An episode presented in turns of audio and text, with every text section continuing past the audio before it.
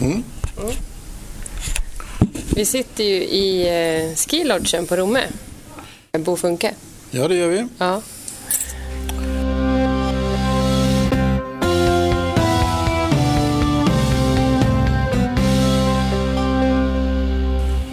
Eh, berätta, hur började din eh, skidlärarkarriär?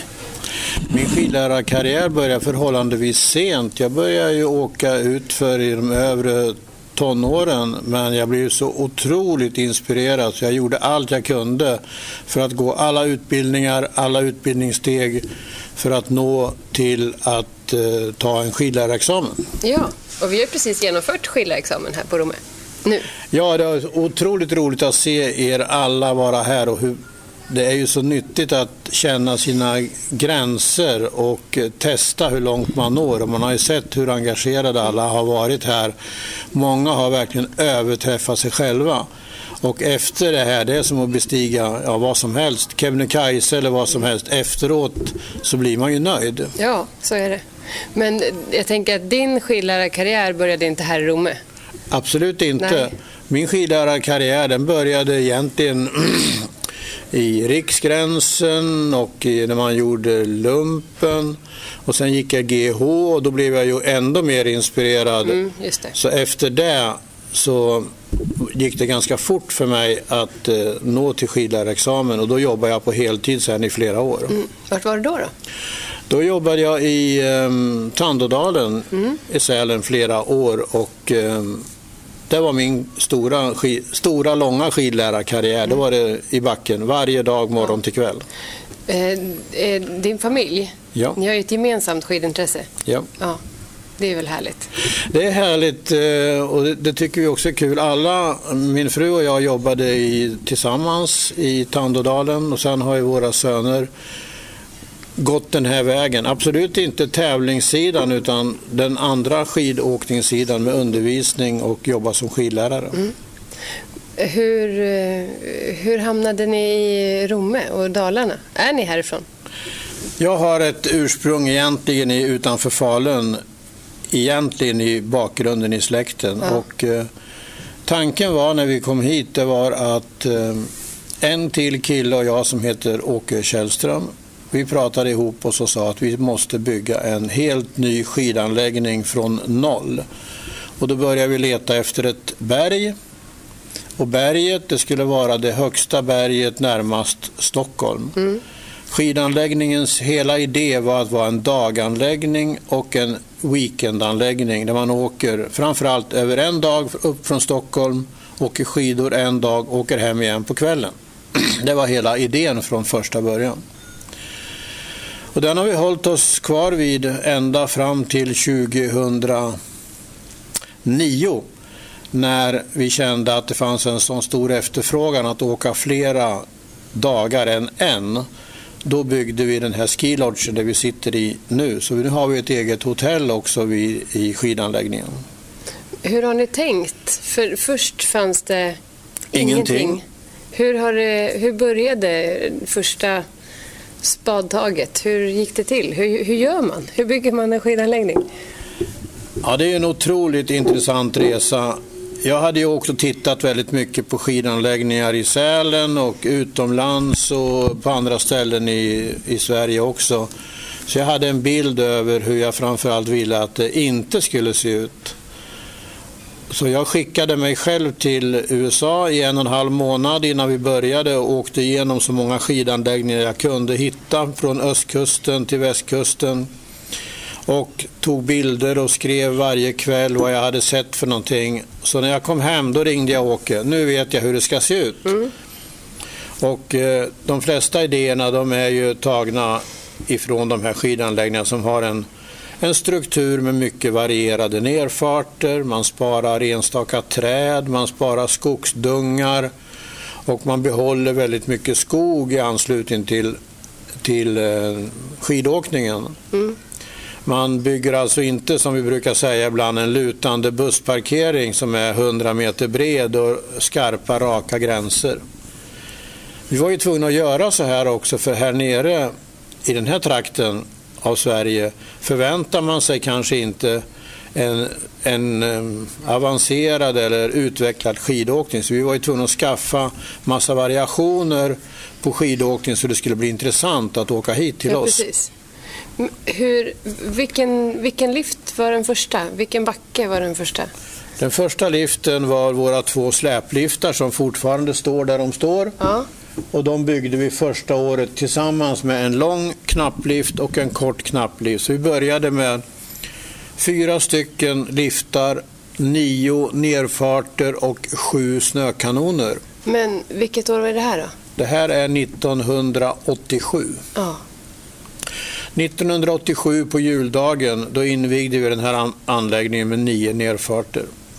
Idag är det drygt 30 nerfarter och 13 liftar och istället för sju snökanoner så har vi 800 snökanoner. Oj, vilken utveckling. Det är en enorm utveckling. Men hur känns det då att ha gjort det? Jag är ju otroligt, jag är stolt och nöjd varje dag jag är här. Ja, men det förstår jag. Ja, och, och jag åker ju skidor i stort sett varje dag eh, genom anläggningen. Mm.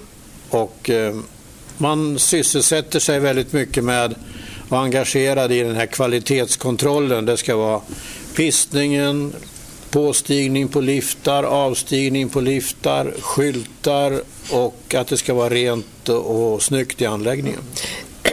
Att jobba här hos er har, har man ju hört av väldigt många som, som har jobbat här och som jobbar här att det är väldigt eh, bra.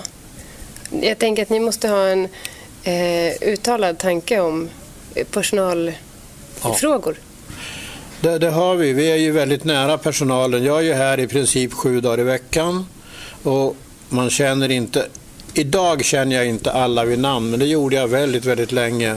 Idag känner jag inte alla för det är så många som jobbar extra här ja, också. Precis. Men vi har ju omgett oss med väldigt många bra arbetsledare. Mm. Vi i familjen och jag själv kan ju inte vara på alla ställen. Så hela företaget bygger på att man har ansvarstagande arbetsledare och det handlar om liftar, snötillverkning, mat, skidskola och då har ju de ett otroligt starkt ansvar. Mm. Och vår personalpolitik var att, att de ska komma tillbaka det är att vi har väldigt många som är årsanställda och har lön året runt trots att de bara jobbar på vintern. Vi har öppet 110 dagar. Mm. Men vi har skaffat, vi har säkert 25 stycken som har lön 12 månader om året men har ett stort ansvar att rekrytera sin egen personal och driva sin egen avdelning men kunna vara ledig kanske tre, fyra månader på sommarhalvåret.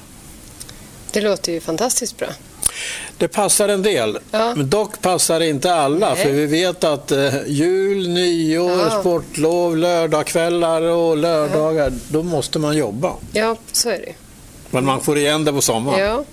Eh, hur, hur, hur, vad får ni för eh, reaktioner hos personalen? Personalen, de som kan göra upp med sin familj hemma. Ja. När, man in, när man har en familj som inte jobbar i skidanläggningen då blir det ju svårare att säga att man ska iväg imorgon klockan sex på söndag morgon ja, eller på nyårsdagen. Ja. Men de som har en sån, um, ett sånt avtal med sin familj, för dem fungerar det ju otroligt bra. Hur, hur ser du nu framåt? Vad har du för önskemål om anläggningen? Jag har eh, av en slump så myntade jag ett uttryck för något år sedan att vi är halvvägs. Ja, det har jag hört talas om. och halvvägs för mig det är att vi kommer att utveckla skidåkningen. Vi kommer att satsa ännu mer på skidåkningsprodukten som är vår kärnverksamhet. Och vi satsar väldigt mycket på skidskola vi, vill, vi vet att de människor som först kommer i kontakt med skidåkning via en skidlärare eller via skidskola, de blir kvar inom den här verksamheten. Mm. För de får en chans att lyckas från början istället för att bara komma till en skidanläggning och kanske inte lyckas, välja fel mm. nerfarter och liftar och så vidare. Men det finns faktiskt till och med sådana utredningar. Jag har läst en sån från USA. Att de som kommer först i kontakt med skidskola, när de börjar karriären, de blir kvar i sporten. Mm. Jag har också läst den. Ja, Ja, den är jag. jättebra. Ja. Mm. Eh, eh, nu den här helgen, eller den här veckan när vi har varit här, då har det ju, när man har stått på toppen, då har det varit en jättestor tom parkering. Mm. Hur ser det ut här eh, torsdag vecka sju? Torsdag vecka 7 då är det sju, mellan 7 och 8 000 skidåkare här. Då är alla parkeringar fyllda. Och när ni har varit här nu och när jag tittar ut idag så är det ungefär 5, 6, 700 skidåkare. Och det här ställer ju enorma krav på organisationen. För man kan inte ha lika mycket personal när man har 500 skidgäster som man har 7000. Så är det. Så är det. Och därför har de som är våra arbetsledare ett enormt planeringsansvar och de måste vara otroligt duktiga på att organisera. Men kommer de hit med buss eller med bil? Ehm, En vanlig dag, när det, om vi säger att det är en stor dag, en mycket stor dag med 7000 gäster, så är det 700 som bor på vårt hotell. Då har vi 6300 kvar. Ja. Av dem så kommer ungefär 1000 stycken i buss Ja. och resten kommer i personbil. Och de här eh, buss, busslasterna, får man säga så? Ja, får man de, säga. De, eh, det är ofta skolor. Det är skolor på vardagarna när de har sin ehm, när de har friluftsdagar Ja, i skolan. Ja. Men på helgerna så har vi från flera olika städer arrangerat eh, dagresor. Det. Mm. Och det är både Örebro, Uppsala, Eskilstuna, Stockholm. Mm. Så då kommer det en, en stor bunt av bussar med vanliga människor som inte är Ja, skolelever precis. som väljer det här som ett alternativ till att åka bil. Mm. Ni har ju eh, ett fantastiskt sätt att ta hand om skoleleverna, Ja. har jag hört. Vi satsar ju mycket på det för att eh, vi vet att för många skolelever är det första gången, för det första är det första gången de är här och för många är det första gången de åker skidor överhuvudtaget. Och deras ledare, som är lärarna, de håller ju inte på med skidåkning varje dag så de har ju inte någon erfarenhet och rutin. Så vi tar ju hand om dem väldigt mycket så att de ska komma till rätt plats och byta om och få sina eh, hyrskidor och veta vart de ska äta och så vidare. Vi lägger ner mycket energi på att de ska inte bli avskräckta för de kommer ju hit till en helt ny miljö Ja, som inte är, de, de är vana vid. ja. Och de som inte kan, de går i skidskola först.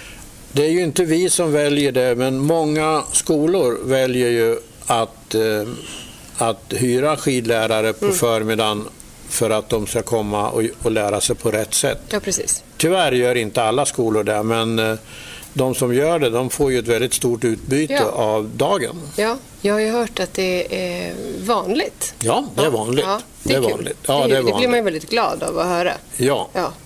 Eh, och det eh, gör ju också att den här eh, amerikanska undersökningen Ja.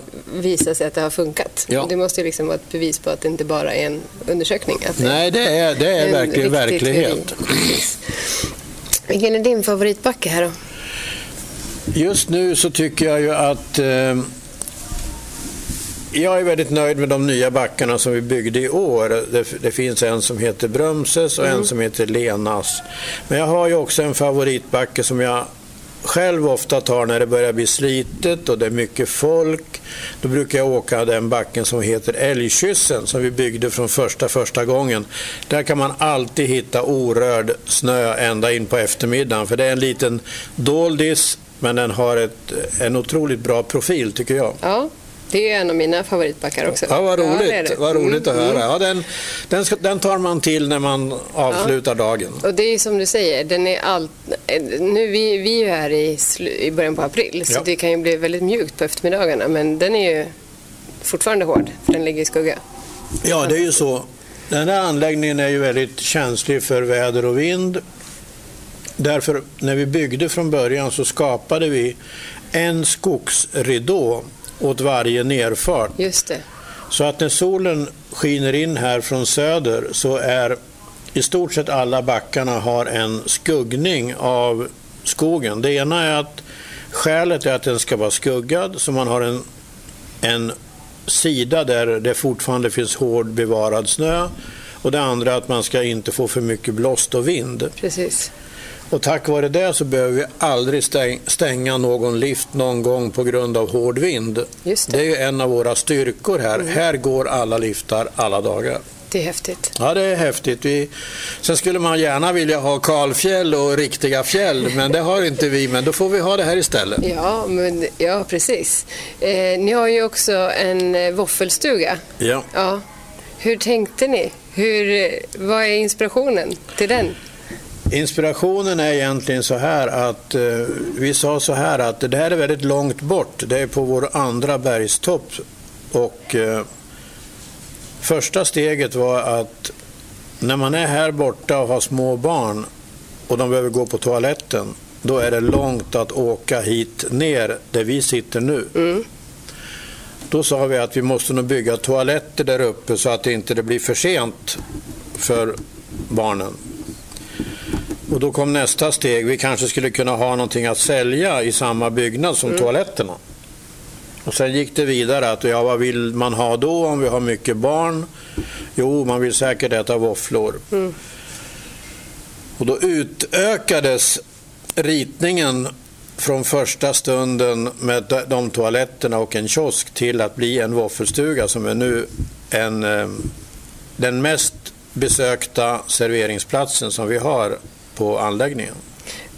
Kan du inte berätta om våffeljärnen lite också? Ja, ja. våffeljärnen är inte våran idé, det är inte min idé, utan idén är faktiskt stulen ifrån Liseberg i Göteborg. Jaha, ja. De har en, ett litet våffelhus.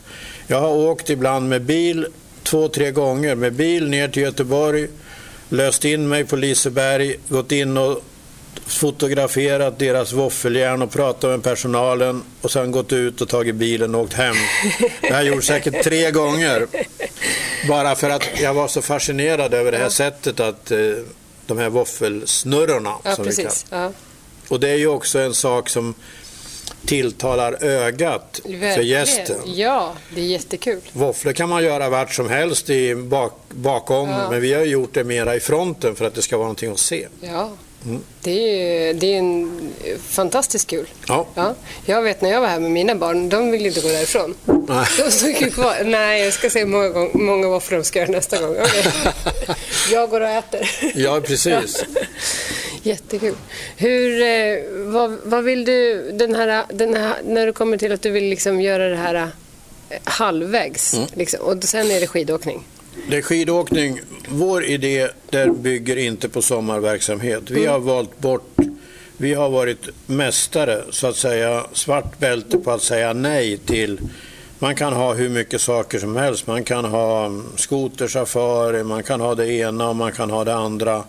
Men vi har koncentrerat oss på alpin utförsåkning i vår skidanläggning. Det är vår idé och den vill vi utveckla. Vi vill mm. ha vår kärnverksamhet, utförsåkningen, det är den vi ska satsa på. Mm. Så vi kommer att bygga fler skidbackar av olika kategorier i framtiden. Så när man är här och man ser dig gå omkring i skogen, då vet man att man kanske får åka skidor, kanske där, någon gång? Det finns en del snitselband satta på en del ställen där det i framtiden kommer att bli nerfarter och det kommer att bli liftar. Vad roligt. Man får vara uppmärksam och se dem, då kan man ja. lista ut resten ja. själv. Jag försökte säga det till Carolina när vi var ute och åkte. Jag har sett band, jag vet inget, sa hon. Nej, Nej, ibland brukar vi inte sprida det för mycket, varken utåt eller internt, för att det är inte säkert det skapas mycket förväntningar. Ja. De hinner ändras många gånger innan mm. de blir byggda. Det är roligt. Mm. Mm. Jag har eh, fått suttit och spelat in i precis den här apparaten med Mike Porter. Ah, vad kul! Ja. Vad roligt. Ja. Mike Porter har varit här flera gånger. Mm. Berätta om ert samarbete. Mike Porter har jag ju träffat i Vail flera gånger och han brukar vara till Sverige varje år. Han är gift med en svensk fru och vi har faktiskt ett litet, ett litet eget samarbete. Ehm, Mike Porter och den mannen Magnus Granhed som har Recco-systemet mm. på kläder mm. och jag. Vi tre träffas en vecka varje sommar. Då flyger han över så åker vi segelbåt i en vecka någonstans. Sist förra året seglade vi från Finland och över till Sverige. Och då bara pratade vi skidåkning och utveckling och allting. Och Mike har varit här många gånger, åkt skidor här och eh, kommit med enormt mycket bra råd och tips utifrån hans fantastiskt långa erfarenhet som skidskolechef i Vail och numera utvecklare av skidor och pjäxor inom K2-koncernen. Vad kul. Ja, jag, jag, tänker att eh, eh, när jag pratade med honom så lät det som att han var väldigt inspirerad ja. av just Romme. Ja, det är ju roligt att höra när man, när man har en kille som bor i, i Vail som är inspirerad av en skidanläggning utanför Borlänge. ja, men vi har en, en god kontakt och vi skickar lite information till varandra. Mm. Han har varit Framförallt har han varit mycket inspirationskälla för mig. Ja, det kan jag tänka mig. Ja. ja. Det är dags att han kommer hit nu snart igen och åker skidor och inte bara kommer hit på sommaren. Ja, just det. ja, det var kul att få prata med dig Bosse. Mm. Vad kul att få höra om eh, Romme. För, för mig är ju det här eh, skidpassion eh, hela vägen. Ja. ja. ja. ja. Vad kul. Ja. Har du något du vill tillägga? Jag vill bara önska dig välkommen tillbaka. Ja, jag kommer gärna. Nu har vi inte många dagar kvar i år, men det väntar en ny säsong. Ja, det gör det. Och den blir lång. Mm. Då ska vi ha en vecka längre öppet, har jag hört. Jajamensan, mm. då ska vi ha öppet över påsk. Eh, ja. Så vi ska stänga på annandag påsk. Vi gör det ibland när det, påsk ligger tillräckligt mm. tidigt. Mm.